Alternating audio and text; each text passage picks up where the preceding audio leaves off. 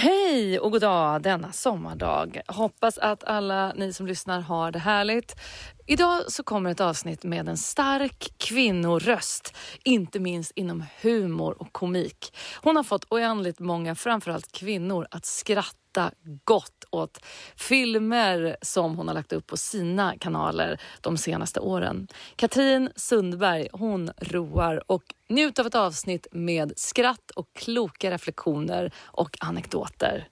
Hej! Rösten den har alltid intresserat mig på olika plan. Rösten som instrument, kommunikationsredskap, möjlighet och skyldighet och demokratiskt verktyg. Alla har vi en röst på ett eller annat sätt. Men hur använder vi den? Det vill jag prata om. Jag heter Sanna Martin och är sångerska, skådespelerska, speaker, skribent och poddare. Välkommen till Din röst, en podd om rösten och dess makt. Din röst.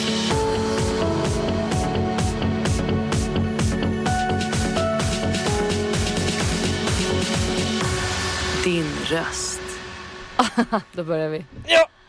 Katrin, sitter jag lagom Du här? sitter så snyggt och bra så inte klokt. Mm. Eh, Men det är ju en glädje att säga välkommen till min podd, Din röst. Katrin Sundberg. Tack ska du. Gud vad trevligt. Ja. Vad somrig du är. Mm. Det är det. Ja, det är varmt. Ja, det är det. Mm. Vi sitter en eh, mycket solig junidag på Sveavägen i Stockholm i en studio och ska prata röst ur alla vinklar och vrår Mm. idag. Men um, häromåret så fick du en fråga i en intervju om det här med att skämta om vad som helst och då sa du om man kan hitta en intelligent vinkel på något som är svårt att tala om så varför inte? Men det finns inget egenvärde i att skämta om något bara för att. Ibland kan jag uppleva att många av dagens komiker vill provocera och tänja på gränserna för att se hur långt de kan gå. Men det kan bli väldigt fel. Man måste kunna stå för och bottna i det man skämtar om. Mm. Har du under årens lopp tyckt att det har varit svårt det här med att liksom lyssna till den rösten i dig som liksom navigerar dig i den riktningen, vad som känns rätt att skämta om och inte? Nej. Nästa fråga. Mm. nej, Nej, jag kan tänka mig nej. att du...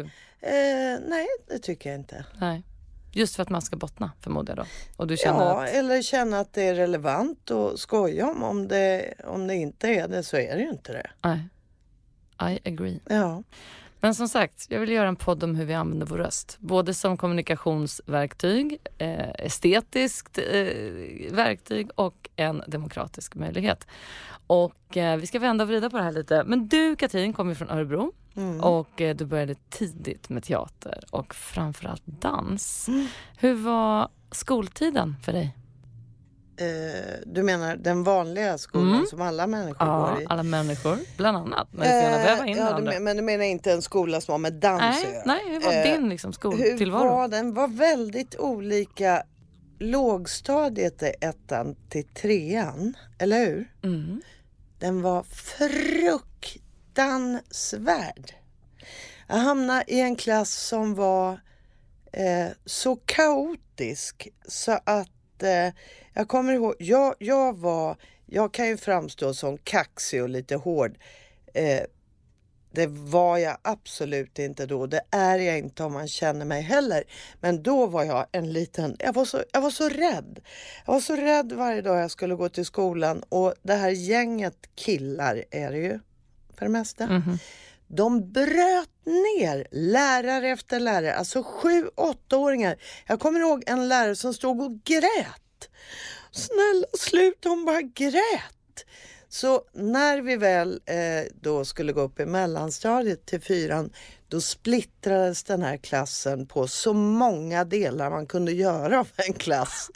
För att det var fullständigt kaos. Åh herregud. Ja, det var ingen rolig start. Nej, det kan jag tänka Det mig. var en klump i magen varenda dag man skulle gå till skolan. Men gud, Mm. vad sjukt. Mm. Men och sen räddade upp sig menar du efter Sen mellanstadiet? kom en kanonlärare som var stadig och tydlig och trygg. Och liksom. Men jag eh, har lätt eh, dyslexi så jag tyckte det var fruktansvärt att liksom högläsning och så vidare. Eh, ja, det här har ju säkert många pratat om att man tyckte att det var det mest fasansfulla som fanns. Det är nästa fråga förstår du. Den har jag alltid. Hur man var som ung med att tala inför andra. Ja, eh, det här var ju inte tala. Tala kunde jag nog göra, men läsa kunde Mm. jag inte. För, Nej. för stressen gjorde att det bara liksom raderna gick ihop. Så när det var högläsning då satt jag och räknade. Helen tar det stycket, sen är Jonas, sen är Gunnar, sen är Lilian. Då måste jag hamna ungefär här. Jag hörde inte vad någon sa, jag bara satt och tittade på ungefär det stycket som jag kanske skulle få. Sen var den här eh, fröken, sa man på min tid. Ja. Hon var så fin så hon fattade det här så jag behövde aldrig läsa högt igen. Mm. Men det var också en sån där fasa.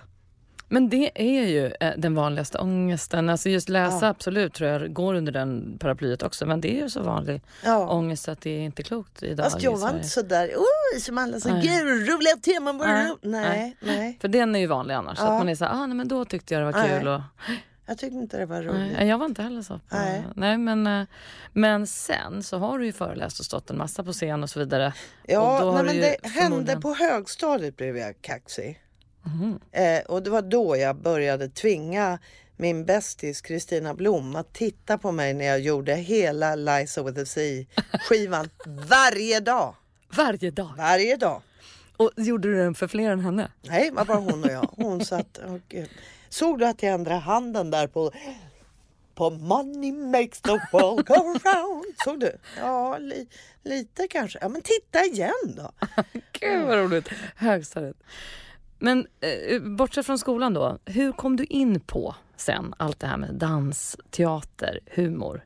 Hur var din väg in i den där biten? Ja, den eh, är kristallklar och tydlig. Pappa heter den. Mm. Eh, min pappa eh, jobbade Ja, han jobbade med väldigt mycket olika saker. Under tiden när jag var yngre då var han kurator. Och sen så jobbade han på kulturnämnden i Örebro och var ansvarig över alla teatrarna och alla lokaler och allt sådär. Och sen så jobbade han vid sidan av som regissör och även skådis på Länsteatern hoppade in lite så. Och när jag var riktigt liten eh, då regisserade han föreställningar i Vadköping. Kommer du ihåg? Har du varit i Vadköping? Ja, vitt. Det är som Skansen fast mindre. Eh, och där satte de upp sommarteater och, och då var jag tre år och sprang och var med där och var fullständigt uppslukad av det här och lärde mig liksom hela pjäsen utan det, tre år. Det var liksom ja, Ah. nästan lite sjukt. Eh, och då sa jag till pappa, pappa, pappa. Jag sa ingenting en gång när jag var liten. Jag sa allting fyra, fem gånger. Pappa, pappa, pappa. Ja. Du, du, du, du. Ja. Pappa, pappa. Ja. Vet du när, när, när, jag ska bli stor? Pappa, pappa. Ja, ja, ja. Då ska jag bli skådespelare för pappa, pappa. Ja. Teater, teater, teater är mitt liv. Och han bara, mm, ja. Hörde du pappa? Ja, jag hörde, jag hörde, jag hörde.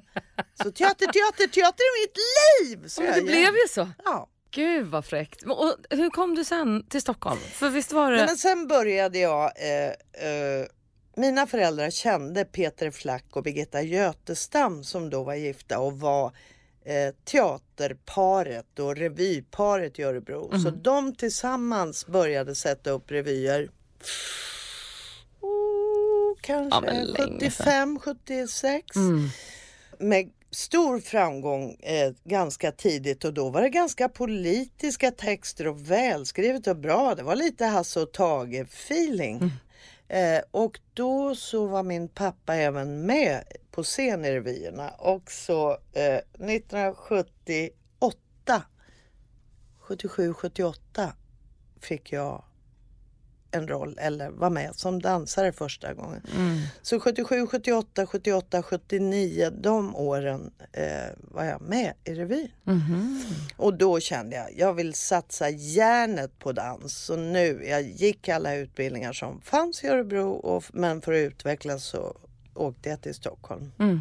Och vad hände då när du kom hit? Vad Gick jag och tränade hos Herman Howell. Mm. Och så gick jag hos Ellen Rasch och tog klassisk ballett och, och, och yrkesklasserna på Detta är stora dansnamn ska vi säga för alla Ja. som inte är i den världen. Ja, det är ingen människa som vet Nej, det är inte många som vet. Jag, vet. jag har ju bara hört av, av andra dansare. Liksom. Mm.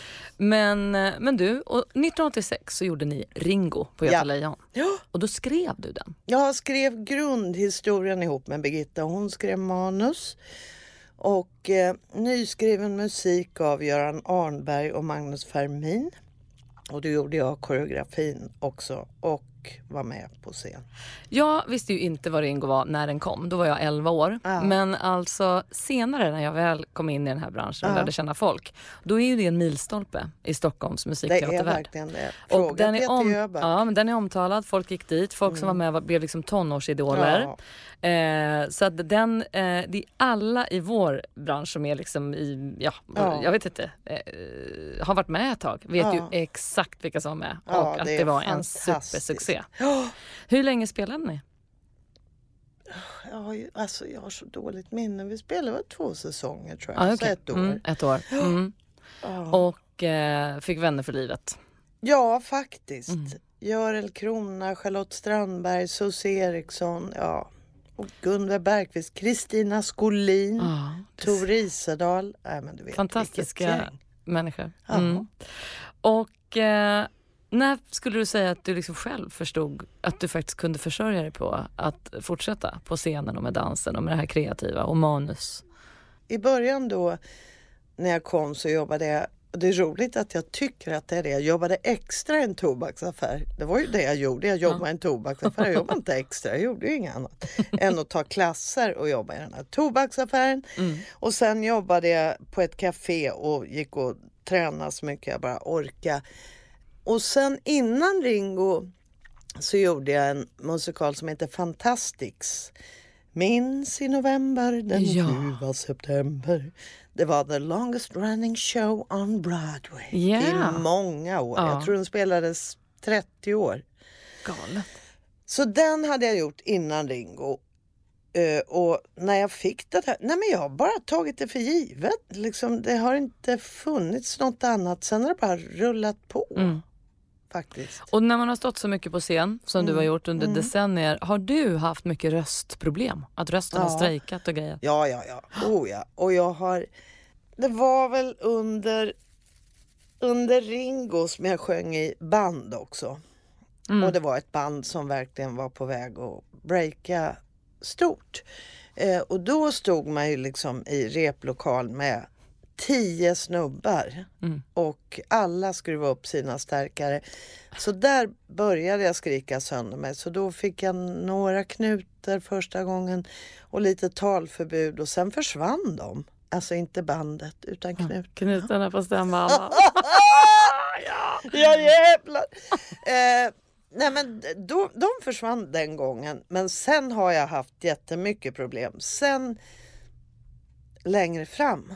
Mm. Ska allting vara kronologiskt här? Nej, måste Nej men nu pratar inte vi om knutar. Nej, men jag tycker bara att det är en intressant grej. Ja, om, nej, om, folk, om du är en röst som många har hört i sammanhang Ja. så kan jag tycka att det är liksom relevant att veta att det inte är så jävla räkmacka jämt att jobba med rösten. Nej, nej, nej. Jag, har, jag fick en polyp som var alltså så här stor. Mm. Större än en ärta. Och jag spelade med det i alla fall. Och du vet, det lät när jag öppnade rösten. Det lät. Man såg publiken bara. Och jag grät inför varje föreställning. Hade du jag, ont också då? Ja, och det var Fan, du vet, bara, att Jag Fruktansvärt. kunde inte prata. Det var idiotiskt att Åh, spela. Och då opererar de det och då är man ju- Har du gjort det? Nej, men jag har haft både polyper och knutor. Men jag har inte opererat. Nej, men du vet att operera och sen få talförbud. Jag tror det var tre veckor tyst efteråt.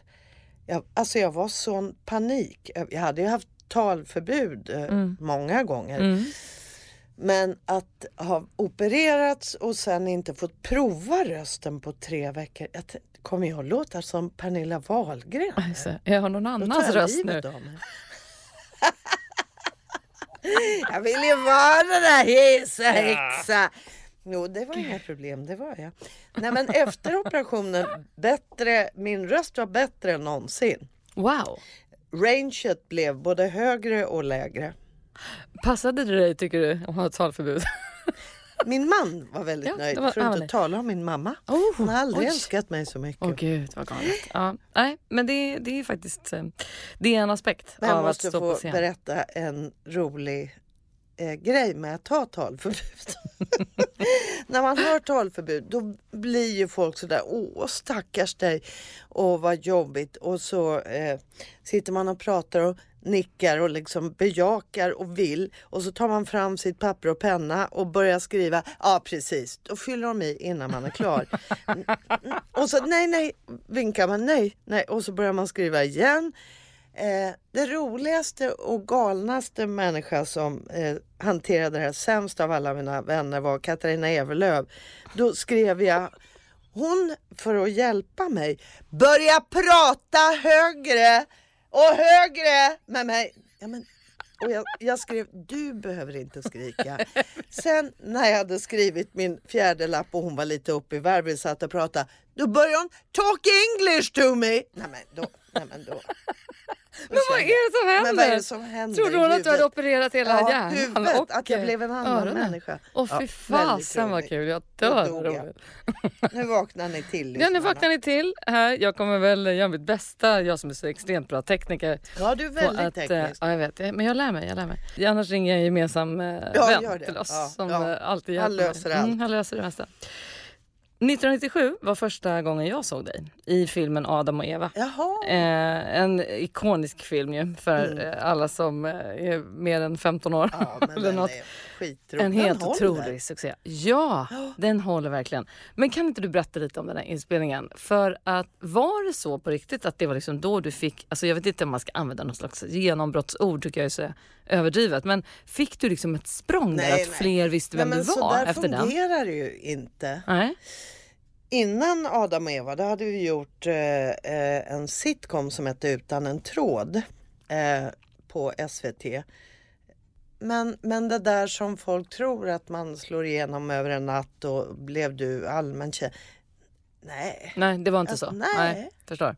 nej. Det var bara vi som inte hade sett det innan som tror det då Ja, såklart. ja, ja. Alltså det är kanske Ja. är naturligt. Men berätta lite om den här inspelningen. Var, var det Adam och Eva, var, blev du glad när du fick det? Var det en Ja, rolig inspelning? Ja, det var skitkul. Vi var ju ungefär liksom samma ålder eh, allihop. Måns och Hannes och Josefin och liksom. Eh, det var väldigt roligt. Väldigt roligt. Och jag kommer ihåg en scen som var så där som man trodde nu kissar jag ner mig. det var när eh, Jakob Eriksson sitter på midsommarafton och, eh, och klinkar på en gitarr och är en så här skön kille. Den scenen improviserar han lite och, och liksom han sitter och hon sitter och tittar lite på honom och han vill visa hur härlig han är. Han kan liksom inte spela gitarr. Kommer Nej, det kan man ju det ana. Jo, jo, jag vet vilken du Ja. menar. Ja. Ja. men jag har lite på gång och skriver på lite. Så det där var så där så folk fick liksom springa därifrån för att inte Men han förstöra. själv då måste ju fan brutit Nej, ihop. han höll ihop totalt. Gud, vad han var roligt. sten Åh, stoneface. avstängd. Gud vad roligt. Ja, vad skitkul. Nej men shit vad Ja, det kul. var roligt överhuvudtaget. Mm. Vi träffades för första gången när du var regissör för en eh, Carola-show och jag var med och körade. Nej. Jo, det var inte i förrgår kan jag säga. gud. Och det, Varför har då du sagt det? Men har vi inte pratat om det? Ja, men Nej! fall- men liksom, sen dess har vi, det här var ju kanske 20 år sedan eller någonting. Nej, men varför Och har du då- inte sagt det? Men Vi har jag- ju... Stäng av mikrofonen. Nej men det var första gången jag träffade dig och hälsade på dig. Då var vi ett gäng som kom in och körade, det det var på ju- någon Globen-grej. Och då upplevde jag ju dig, då var ju mitt intryck liksom direkt att du var ganska sträng och hård. Och min bild var ju att du tyckte vi som kom in och körade var lite jobbiga. Att vi liksom var där lite så här, ah, ja, kommer det fler nu? Jag hade ganska fullt upp Mm. med... Och då i alla fall sen dess har ju vi träffats betydligt ja, mer. Ja, ja, ja. Som kollegor i teater det och musikalvärlden. Varför har du aldrig sagt? Men vadå? Vi har ju visst pratat om att någon gång så att jag har körat. det. aldrig! Alltså gud vad du är rolig. Nej, Ska jag ta om det här eller? nej, nej. Jag, blir, jag blir så... Jag så Du blir så stressad nu va? nej, jag är så... Nej, jag vill så här. Så mycket. Efter det här har vi sett så mycket mer. Inte minst för att du också har lånat mina barn till diverse upptag. Ja. Vilket är så roligt. Och Världens sen dess är ju mitt intryck på nytt av dig ja. eh, fantastiskt på alla vis. Men framför allt att jag upplevde dig som så jäkla orädd och att du spräcker gränser och vågar liksom prova och slänger dig ut och gör massa olika grejer och inte tvekar inför det. Och du har ju själv sagt att du hittar inspiration överallt och iakttar människor och får idéer av egna reflektioner och allt möjligt. Men jag har verkligen bilden av att du är så snabb, att det går fort från idé till genomförande för dig. Mm. Har det alltid varit så? Ja, jo, så är det nog. Mm. Ja. Att när du tänker så här, nu ska jag göra det här, då får du då det gjort. Det. Ja. Kul! För mig tar det ju ofta så fem år, sju år. Nej, men då är det så lätt att det vissnar och att man liksom tappar, att man börjar tveka. Och tappar farten och, Precis. och kärnan. Och... Ja. Varför gör du så då? Ja, jag vet inte, jag har inte gått din kurs. Eh, jag ska göra det.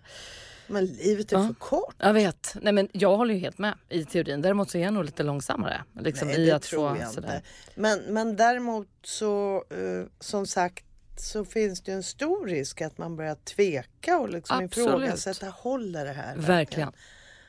Verkligen. Och, då är man ju ute på villospår. Mm. Så din strategi är ju snarare bara gör och sen får jag fundera på om det här var skitkul eller inte. Det eller om det kändes bra. Du bara gör. Jag tycker det är kul. Ja, Annars skulle jag inte det. göra det. Nej, det är om ingen annan tycker det är kul, trist. Ja, verkligen. Men har du alltid haft den inställningen? Ända sedan liksom du var yngre, började skriva dina egna första föreställningar. Att du liksom har varit eh, fri från det där tvivlet, tror du? Jag tror alltså när jag får en idé så blir jag så uppfylld av den så att eh, det känns inte ens som det är min idé. Mm.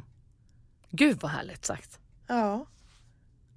Så jag behöver inte ta ansvar för den. Alltså den har bara flyttat in i mig.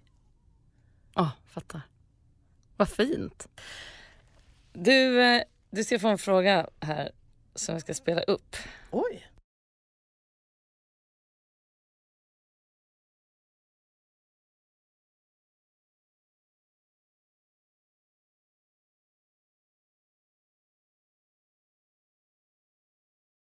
Ja, Carl Englén är det som ska få den frågan. Okej, okay, så det är inte du som har inte, kommit på nej, karaktären? Nej, nej, nej, jag har ingenting med det att göra. 2004 kom den ja. ut till allmän beskådning. Ja. Och detta är ju någonting du sedan dess har förknippats med. Ja, det är... Av både barn och vuxna. Ja, nej men det är helt Prisbelönt, fått Kristallen. Ja. Det är ju ur en underbar serie. Ja. Jag har sett den med båda våra mm. barn. Men vad, vad, hur förhåller du till den här figuren Häxan Surtant? Eh, och, och liksom arbetet med eh, den serien som ni då skapade? Ja, jag vet Jag kan inte ens ta åt mig. Alltså Carl Englén som sagt som har skrivit och regisserat eh, serien är ett geni. Och det enda jag kan vara glad för är att den är skriven för mig och mm -hmm. att få det. Alltså, igen. Mm. Han såg någonting i mig i den här serien Utan en tråd som jag nämnde. Och eh, han inspirerades väl av någon typ av energi jag har. Så jätte, jätte, jätteroligt och eh, ansvarsfullt har det varit. Det var verkligen ingen, du kan köra, säg lite grann. Det var ordagrant. Ja. Och ibland fick man manuset kvällen innan och liksom vi hade ingen lek med inspelningarna. Det var 12 timmar utomhus. Det är det jobbigaste jag har gjort, alltså för att vi hade så dåliga förutsättningar. Jag kommer ihåg att jag satt hemma, jag har aldrig blött näsblod. Jag var så trött så jag bara satt och det bara började rinna ur näsan. Mm. Och en gång så kom jag också hem och var helt utskiten som ett äppelmos. Skulle äta en sallad liksom i soffan, vände på gaffeln så att den ställde sig på högkant så jag slog ut ena framtanden. Och inspelning dagen därpå och liksom får åka till akut tandläkare Nej. som får laga. Ja. Så att det har det har varit... Eh, det Den var tog inte- sin kraft alltså? Det gjorde den. Mm. Men du var märkligt, jag var ju övertygad om att det var din idé. Det Nej. var ju lustigt. Det var därför vi pratade om det, jag och Ja, Lycke då, våran Ja. dotter som du känner. Ja. Men ehm, efter denna succé så har du varit med i urmycket tv-serier och lett egna tv-program och varit med i rea på börsen och skrivit flera egna föreställningar, gjort musikaler, skrivit manus, regisserat med mera. Och jag tänker på det här som vi var inne på tidigare, ett tvivel kring Mm. det man vill göra eller det man funderar över. När man liksom har ett självförtroende som kanske i olika fall sviktar. Mm. Hur har du eh, upplevt det just det här att hoppa mellan olika saker när du har gett dig på något nytt och så? Jag tycker det är jättesvårt att eh, filma då jag har uruselt självförtroende. Jag tycker det är ett eh, medium som är... Nej, jag tycker det Jag måste vara invaggad i enormt mycket kärlek och bomull för att kunna vara bra på film. Eh, för när jag inte är det, då blir jag så nervös. Jag är inte bra. Hur tänker du när, om du inte känner att du är inbäddad i den där kärleken och tryggheten. Kan du med åren också ha lärt dig att liksom kräva en bättre Nej. regi eller arbetsledning? Nej. Eh, vi gick faktiskt en kurs, jag och några kompisar häromdagen. Hos en kastare hur man ska bete sig. För så här går det till, kära lyssnare. Oavsett hur etablerad man är så måste i stort sett alla skådisar provfilma inför en roll. Det är oerhört förnedrande eh, men man måste göra det. Och då går man dit till en castare. De kan vara av olika kvalitet, olika åldrar eh, och ibland har man någon som läser mot en eller så gör castaren det själv. Och man får sitta i ett trångt rum och låtsas att ett par glasögon, en telefon och eh, en, ett sugrör är en cigarett och så vidare. Så att förutsättningarna är inte alltid de bästa. Men då till exempel, bara då, och då ska man vara duktig inför den här kastaren och leverera. Och då har det i stort sett egentligen, i mitt tycke, ingenting med vad skådespeleri egentligen handlar om. Det här blir liksom gymnastikuppvisning i skådespeleri. Eh, Men det här finns ju liksom sätt och tekniker att ta sig runt. Så, så går det till först. Sen kanske man då får en roll eh, och då är förutsättningarna sällan heller som man tror. Det är oftast extremt bråttom. Eh, om man bara får en till fyra, fem dagar, då orkar teamet en, inte ens lära sig vad man heter. Kan hon flytta på sig? Det är liksom den nivån. Bara där känner man sig som en idiot och då är det svårt att säga, hörni, när man kommer in och gör en gästroll, jag skulle vilja läsa det här först. Nej, det finns inte den tiden. Så att det är väldigt svårt att skapa sig bra förutsättningar för att kunna göra ett bra jobb, tycker jag. Ja, bra beskrivning. Det här avsnittet görs i samarbete med Verso Skincare, V-E-R-S-O. Då vi numera lever längre liv ökar vikten av att vi tar hand om oss på olika sätt. Då är vettig hudvård ett steg i ledet. Verso grundades med syftet att erbjuda kunder funktionell hudvård som ska vara lätt att använda. De gör högkvalitativa, vetenskapligt verifierade produkter med få ingredienser tillverkade i Sverige. De tillgodoser effektivt hudens mest allra grundläggande behov. Principen är att aldrig kompromissa med kvaliteten och man tar inga genvägar när man utvecklar sina produkter. Med retinol som signaturingrediens har märket Verso Skincare lyft svensk hudvård och verkligen satt den på världskartan. Och formuleringen med retinol 8 har visat sig vara åtta gånger mer effektiv än traditionell retinol och samtidigt minska risken för irriterad hud med 50 Versals mål har alltid varit att ge människor nyckeln till en enkel hudvårdsrutin som går att kombinera med ett modernt, hektiskt liv genom högpresterande och lättanvända produkter. Hållbara för både människa och miljö. Gå in och läs mer på versalskincare.se din röst det var en grej jag funderade på också, att, liksom, att söka jobb inom både branschen som jag också var med på scenen, men också såklart inom film och tv, det är ju liksom ett kapitel för sig. Mm. Eh, men också det här med att sälja in egna idéer, Mm. som du har varit väldigt bra på uppenbarligen. Hur, hur, eh, hur, har du liksom haft för förhållningssätt till, nu ska jag ringa och pitcha en idé, nu ska jag ta ett möte med en tv-kanal, eller nu vill jag tala om att jag vill söka den där rollen för den där regissören. Ja, fast sånt där är jag du? bra på. Det finns många som är mycket, mycket bättre på och gör det på ett sätt som jag tappade hakan. Jag trodde liksom att alla bara blev uppbjudna till dans, men så är det inte. Nej. Eh, nej, det är jag ingen bra på. Hej på det. Jag tycker jag skulle passa för det här. Nej, det har jag väl gjort någon gång. Mm. Men vad det gäller att sälja in idéer. Under en tid så jobbade jag på Meter film och television och jobbade bara med att sitta och hitta på idéer eh, och regissera till viss del. Men och när man har gjort det, när man har pitchat liksom 20 idéer man har jobbat på i månader och det fortfarande blir ett nej och vi kör en säsong Robinson till. Man orkar inte. Orkar inte. Och därför är det ju underbart att kunna hyra en teater och säga hej på er, Ja, precis. då kommer jag. Verkligen. Och vet ni, jag gör vad fan jag vill. Ja, och nu kommer vi in på det förstår du. För att eh, du har ju fått en, jag måste nog ändå säga, en helt ny liksom, position och en ny eh, publik och framförallt en större publik sen du började lägga ut dina egna humorfilmer på dina sociala kanaler. Ja. Och det smällde till rätt hårt där 2018.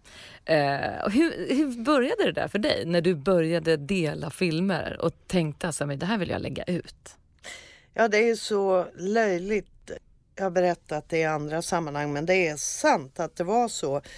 Eh, jag skulle gå och träna och så tittade jag på klockan. Oh shit! Och så sa jag till Magnus, jävlar jag ska ju gå och träna, jag måste sminka mig först.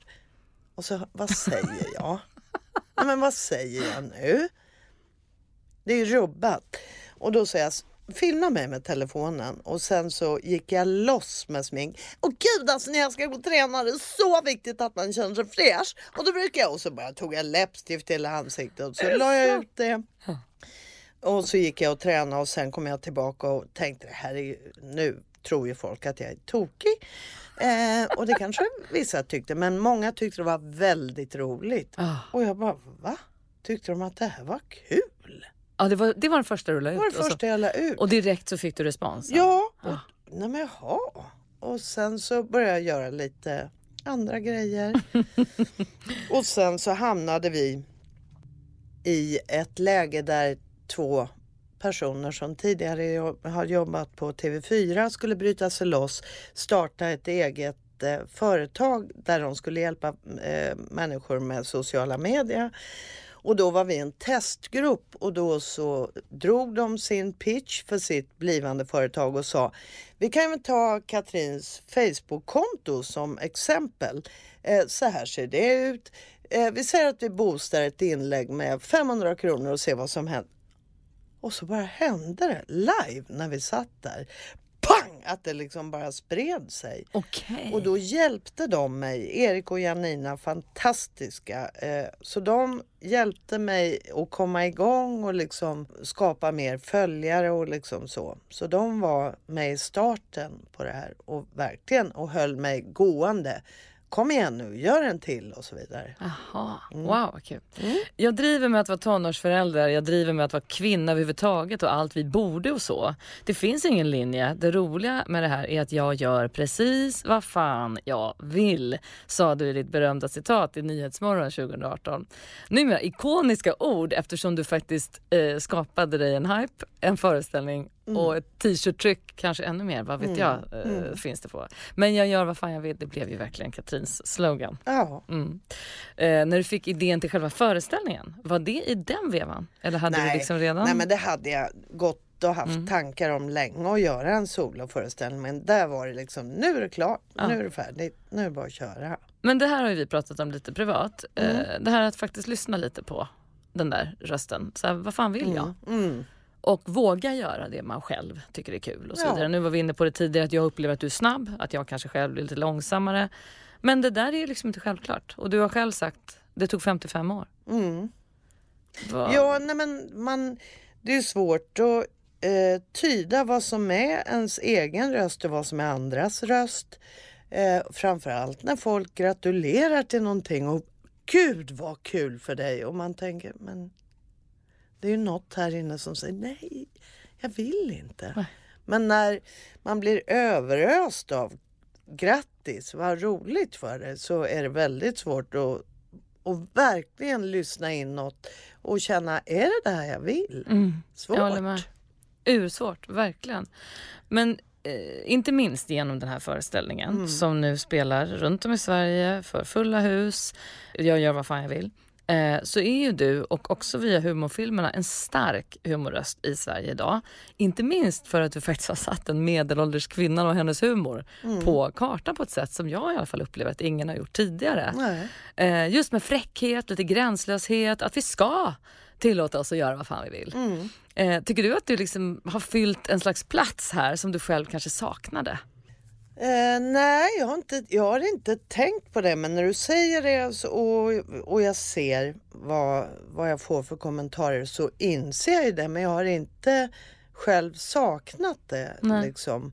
Men eh, jag förstår ju att det är så. Och, och det som gör mig riktigt eh, förbannad Mm.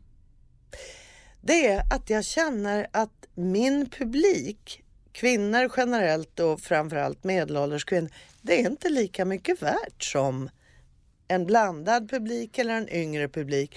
Och det kan göra mig så arg så att jag tackar så mycket för den bränslen, för den ger mig energi. Men när jag tänker på det så blir jag oerhört både förbannad och ledsen. Och vad grundar du det på Katrin? Bara så att andra kan fatta att det inte är lika mycket värt att vara en medelålders kvinna som går och ser någonting. Ja, jag grundar det på hur jag, alltså min föreställning och min publik, eh, alltså jag kanske är, Denise Rudberg sa till mig, jag har aldrig träffat någon som är sämre på att skryta än vad du är. Jag kanske slår för lite på trumman och liksom är tydlig med, det är fan i mig fulla hus och de står upp. Ja. Eh, Inte bara står, det är inte så att vi står, vi står och skrattar och skriker Ja, och ja, klappar och jo. stampar. Och, Så det kan, jag kanske borde vara tydligare med så här många är det och vi har skitkul ihop. Men eh, jag, vad grundar jag det på? eller bara så att andra men kan det- begripa vad du menar. Är det liksom så Man att det får inte räknas? inte lika mycket, nej det räknas nej, inte. jag- Man får precis, inte samma respekt eh, för en sån här publik föreställning som är av det här slaget. Som om det vore en man vid namn Ove eller liksom, nej så är det. Skittråkigt Och det ska vi här. ändra Det visste på. inte riktigt jag att du upplevde men jag kan ju se precis vad du menar. Jo, Också jo. andra, Ja. jag förstår vad du, eh, vad du säger, absolut. Ja. Nej det är skandal, jag håller med. Det är ju Ja. skitlöjligt och helt fel. Ja, men det Eftersom det, är också det som, ja det på. måste vi och det måste vi prata om också att det är ju det som är den största liksom, konsumenten av att gå och titta på live-evenemang överhuvudtaget. Det Ta är bort kvinnor. kvinnorna från kulturen, då är den död. Ja, inte bara kultur, alltså andra evenemang också, Ja, inte idrott kanske men alla liksom, konserter, Ja. konst, allt. Mm. Det är ju helt sjukt. Mm. Men, um, och vad gäller det här, liksom, för att ta det vidare, tråden då till det här kvinnliga som också är en, en diskussion i, i, i liksom, ja, ofta. Att vara kvinna och eh, trots att man gör vad fan jag vill, eh, men oavsett om du är liksom produktiv i din ålder, min ålder som är snäppet efter, eh, så är det ju ändå liksom en diskussion kring, är det svårare att få jobb ju äldre vi blir? Och vad beror det på i både film, tv och liksom på teaterscenen? Vad är det som liksom är att... Men är det verkligen så? jag, jag vet inte Katrin, Nej. men det är, många säger Jag det. tror att ju mer vi håller på och säger det så blir det till slut en sanning. Mm, jag bra. tycker inte riktigt att det är så. Nej, för det var verkligen det jag ville Ja. fråga dig. För min bild är ju att du har haft jobb hela tiden. Ja, jo, ja. Jag känner jo. inte att jag har haft mindre jobb liksom per så här, period när jag har blivit äldre. Nej, Heller. nej. Däremot så har jag, hörde jag, apropå casting, så hörde jag en historia häromveckan av en kollega som hade suttit i en diskussion med några castare som, inom film och tv då, som hade beskrivit en situation där ett produktionsbolag var ute efter en 60-årig man och en 60-årig kvinna och så hade de fått några förslag av kastarna. Och så hade samtliga återkommit och sagt så här, men vi kan gå lite lägre med kvinnan. Mm.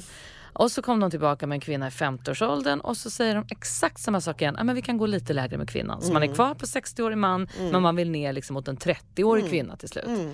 Så att det finns ju någonting ja, här. Och det men... handlar ju om att man ska se bra ut och vara mm. attraktiv. Och det är inte snyggt och attraktivt och sexigt eh, tycker liksom många. Att vara rynkig eller hängig eller gäddhäng eller det är inte så attraktivt. Liksom. Nej. Nej. Man vill att det ska finnas en sex appeal och liksom Tror jag. Mm, ja men såklart. Mm. Men återigen då till publiken. Mm. Vad gäller liksom att, att vara ett gäng kvinnor som går och tittar på någonting där man får en gemensam nämnare och garvar åt till exempel din mm. föreställning, känner igen sig och så vidare. Det är klart att vi inte kan bortse från historier där det behövs lite äldre människor. Nej. Och den diskussionen är ju ändå rätt liksom, vanligt förekommande mm. att det inte är lika mycket historier om kvinnor över liksom, en viss ålder. Nej, nej så är det absolut. Och vad fan ska vi göra åt det? skriva egna och, och liksom göra, leta efter sådana eller varför inte göra om roller som är så oerhört positivt eh, på många teatrar att man skakar om både kön och etnicitet och, och så. Så varför inte låta en äldre kvinna göra liksom Fröken Julie? Mm, precis, bra. Mm. När man är ensamföretagare kreativ och skapande funderar jag ofta på, upplever du att du har haft en tendens att liksom driva dig själv för hårt? För att leverera, för att, eh, liksom, att du har känt en inre press på dig själv? Jag älskar ju liksom att jobba. Jag, jag tycker det är det roligaste som finns. Och det finns inte i min världsbild. Min man som är väl som de flesta människor, eh, han pratar om sen när han ska sluta jobba. Och jag bara, va? Jag kommer aldrig att sluta jobba, då dör jag. jag så att, eh, jo, jag har tagit på mig bitvis extremt mycket att göra, men inte, inte så att det har känts farligt. Nej. Du har aldrig varit utmattad eller utbränd?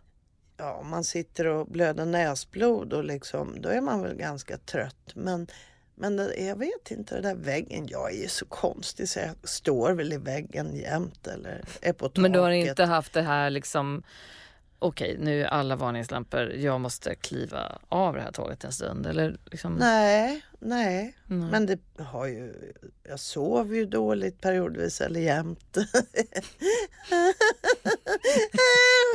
oh, mm. Eh, men det har nog inte med jobbet att göra. Nej, det behöver du inte ha. Men, men jag tänker det är så mycket snack om det här med, med hållbarhet generellt i samhället. Aha. Och ibland tänker jag bara, men hur ska vi liksom bli hållbara? Apropå det här med att man älskar sitt jobb, man bara kör på eller att mm. eh, andra kräver grejer av en och som du var inne på tidigare, vad är min röst och andras röst? Mm. det där är också en aspekt av hållbarhet som jag tycker är lite interesting. Ja, fast jag tror ju att att spara på sig eller se på sig själv ur ett hållbarhetsperspektiv. Det handlar om vem man är. Vissa tycker om att vila genom att meditera och bara sitta på en sten. Jag finner vila och får mer energi av att vara kreativ. Mm. Där får min själ liksom frid. Mm. Eh, så att om jag skulle sitta på ett silent treatment då skulle jag börja skära mig själv med mina glasögonbågar för att liksom... Eh, nej, jag skulle inte stå ut. Nej, nej. nej, jag skulle bli tokig. Jag fattar. Du har ju jobbat med massor av olika människor från alla hörn i eh, såväl scenvärlden och, och tv-film. Vad, vad tänker du kring samarbeten? Finns det något speciellt samarbete som du håller extra högt eller som faktiskt har påverkat dig extra mycket? Ja, eh, jag saknar och tänker ofta på Jerry Williams som jag eh, jobbade ihop med många gånger och blev liksom nära kompis med. Eh, och hans... Eh, alltså vi kunde prata med varandra i timmar i telefon. Tjejsnack liksom. Eh, och han sa usch jag blir så tjock och liksom. eh, och skvallra och liksom prata om allt möjligt. Eh, så hans, eh, det som har inspirerat mig till exempel med honom eh, han var verk, han hade en stark inre röst eh, som var bara, det var ingen tvekan om vad han skulle göra Nej. och hur och om hur många som helst ville ju påverka honom. Ska du inte byta briller och pilotbriller och kanske eh, och ska du inte ta av dig skinnpajen? Nej, nej, det var inget snack. Eh, och se honom när han liksom levererade som allra bäst. Fy fan vilken artist han Men det var. var en sån superkraft. Ja, Herregud. när han gjorde Vintersaga på Cirkus, en av föreställningarna jag såg, då tappade jag andan. Alltså han kunde vara så totalt närvarande så att man, jag slutar andas. Mm. Jätte, jättefin. Gud vad häftigt. Mm. Och du, eh, även om du har rört dig i många olika genrer så tänker jag att det är ju liksom i humorn som folk eh, för det mesta har en relation Mm. till dig. Vad tycker du själv är helt sjukt kul? Vad, vad garvar du åt? Jag tycker ju alltså tidiga Eddie Izzard, när han var här i Stockholm första gången så var han på Norra Brunn och min dåvarande man var väldigt kunnig så han hade liksom hittat honom långt före de flesta visste vem det var. Han sa, kan du inte hänga med och kolla? Nej, och det är på engelska. Och, tänk om jag inte, ha, jag kanske inte hänger med. Och, eh, men jag följde med, satt längst fram och bara äh, jag blev helt kär. Sen gick jag dit kvällen efter, satt Nej. på samma ställe och bara...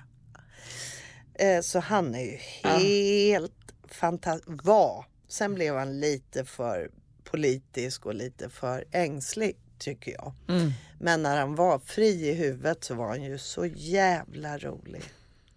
Och sen så älskar jag eh, Ruby Vax. Kommer du ihåg? Vem Ja, ja.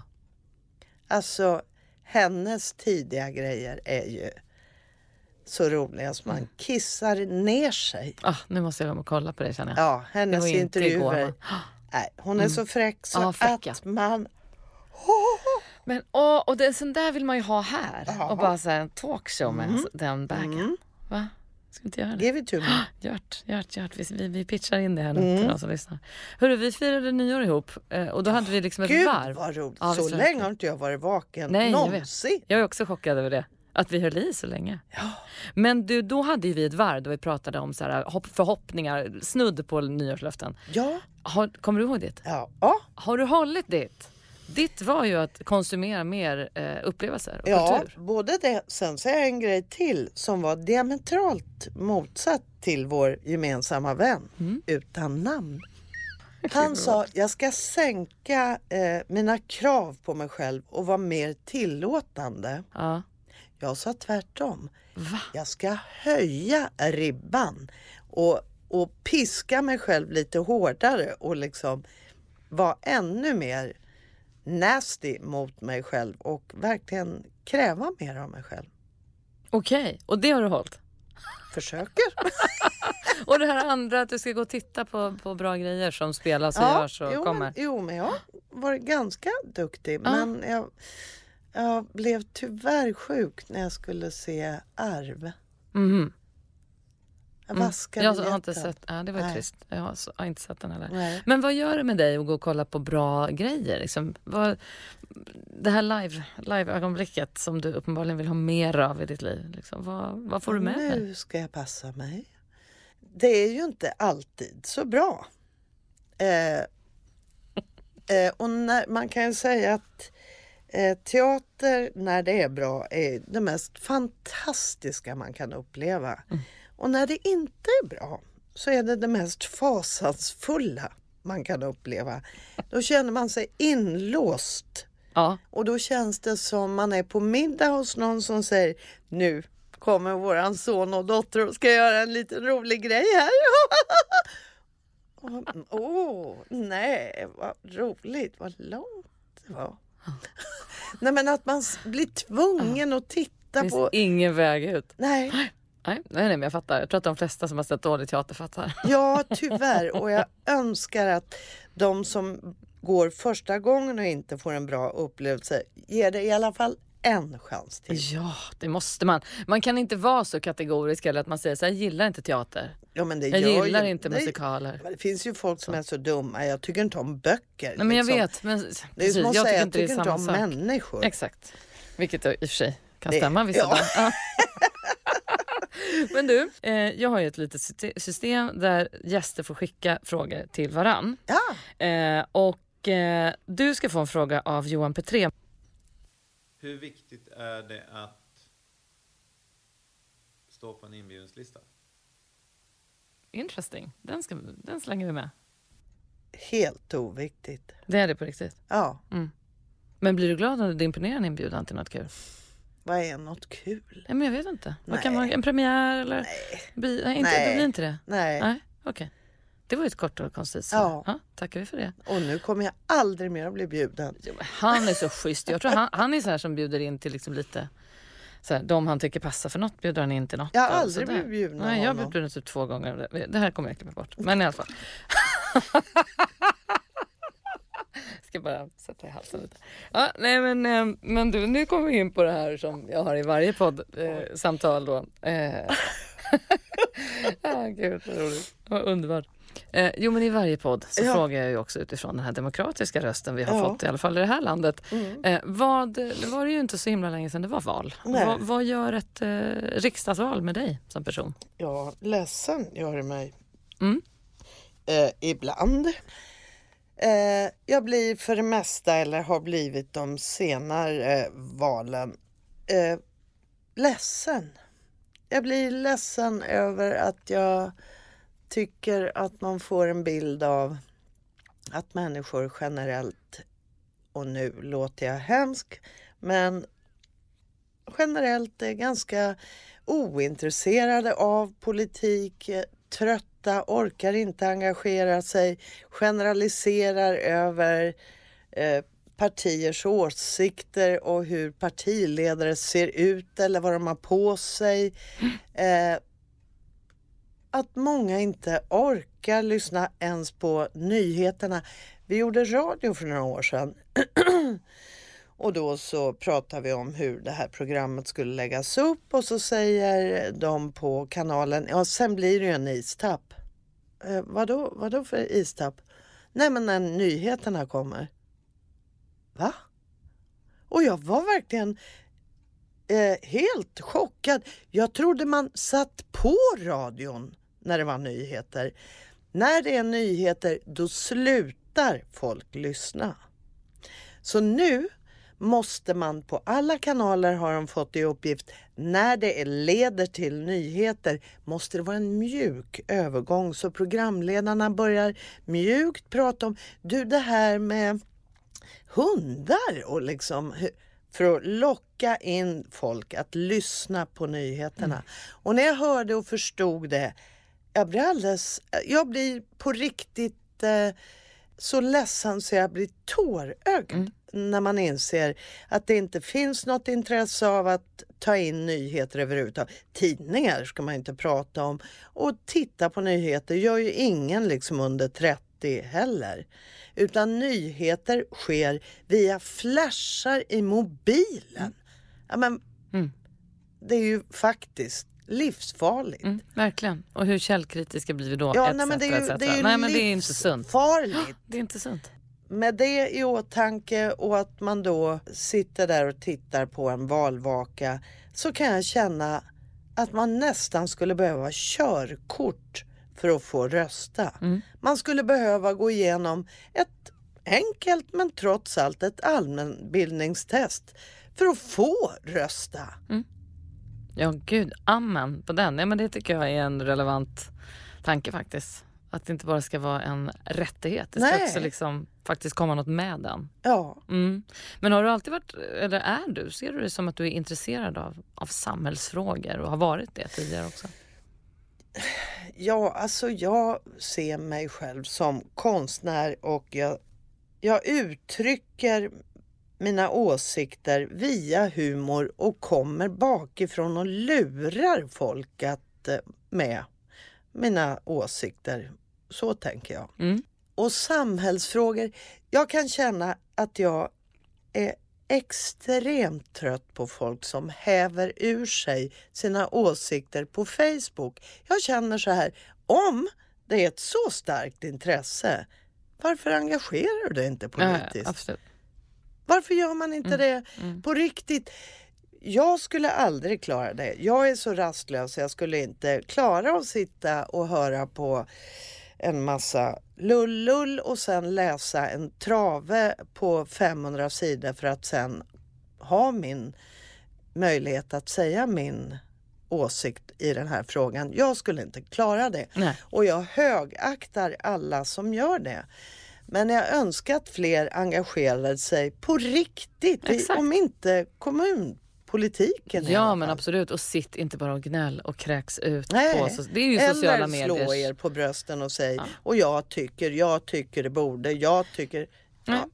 Nej, men jag håller med dig alla dagar i veckan. För jag tycker också att det finns en poäng med sociala medier om vi kan istället ibland öppna upp för att reflektera. Fråga öppet och säga jag tänker på det här. Mm. Men jag vet inte riktigt hur, hur, hur tänker ni? Alltså, Mm. För då är det något annat. Det är jävligt tjatigt att höra vad folk tycker. Mm, Men det är ja. något helt annat att fråga hur du tänker. Men jag, för jag skäms lite. Jag tycker när man är så här pass vuxen, jag tycker att jag också borde engagera mig politiskt på ett annat sätt. Men jag vet inte riktigt hur. Nej, det, nej men det, jag håller med. Jag, jag vet inte heller hur man ska göra. Nej. Jag är precis lika rastlös tror jag. Jag skulle inte passa i det gamet på det Nej. sättet. Men man kan ju engagera sig i vissa frågor eller Mm. lyfta en viss organisation. Man kan försöka vara lite mer ute och liksom eh, stötta Mm. Ja, liksom, de svagare. Alltså lite mer hands-on. Det tänker jag generellt. Ja, Att, att alla som sitter och vevar på Facebook Ja, till eller exempel skulle verkligen kunna kanalisera sitt engagemang och tyckande liksom, Ja. mot någonting istället som, där det händer någonting. ja, eller hur? Ja, verkligen. Men vad skulle du säga att du vill påverka om du kan? Mass, alltså hur mycket som helst. Jag vet inte var jag ska börja men det som ligger närmast mig är ju kvinnofrågor naturligtvis. Liksom. För vi är, vi är långt ifrån jämställda tycker jag. Mm. Och jag tycker att det just på sociala medier finns två grupper av röster där den ena känns som om den är så bakåtsträvande som man känner, är vi på 50-talet i USA nu? Liksom, att se brudar, kvinnor sitta och sminka sig i två timmar och sen förstå att det sitter en sjuåring med vilt uppspärrade ögon och tycker det här är fantastiskt och sitter och härmar det här. Mm. Och när det en, ett nytt fenomen på TikTok, det heter säkert något, jag har inte TikTok. Har, vet du det där, när de visar vad de har handlat? Ja, tack. Hal heter det.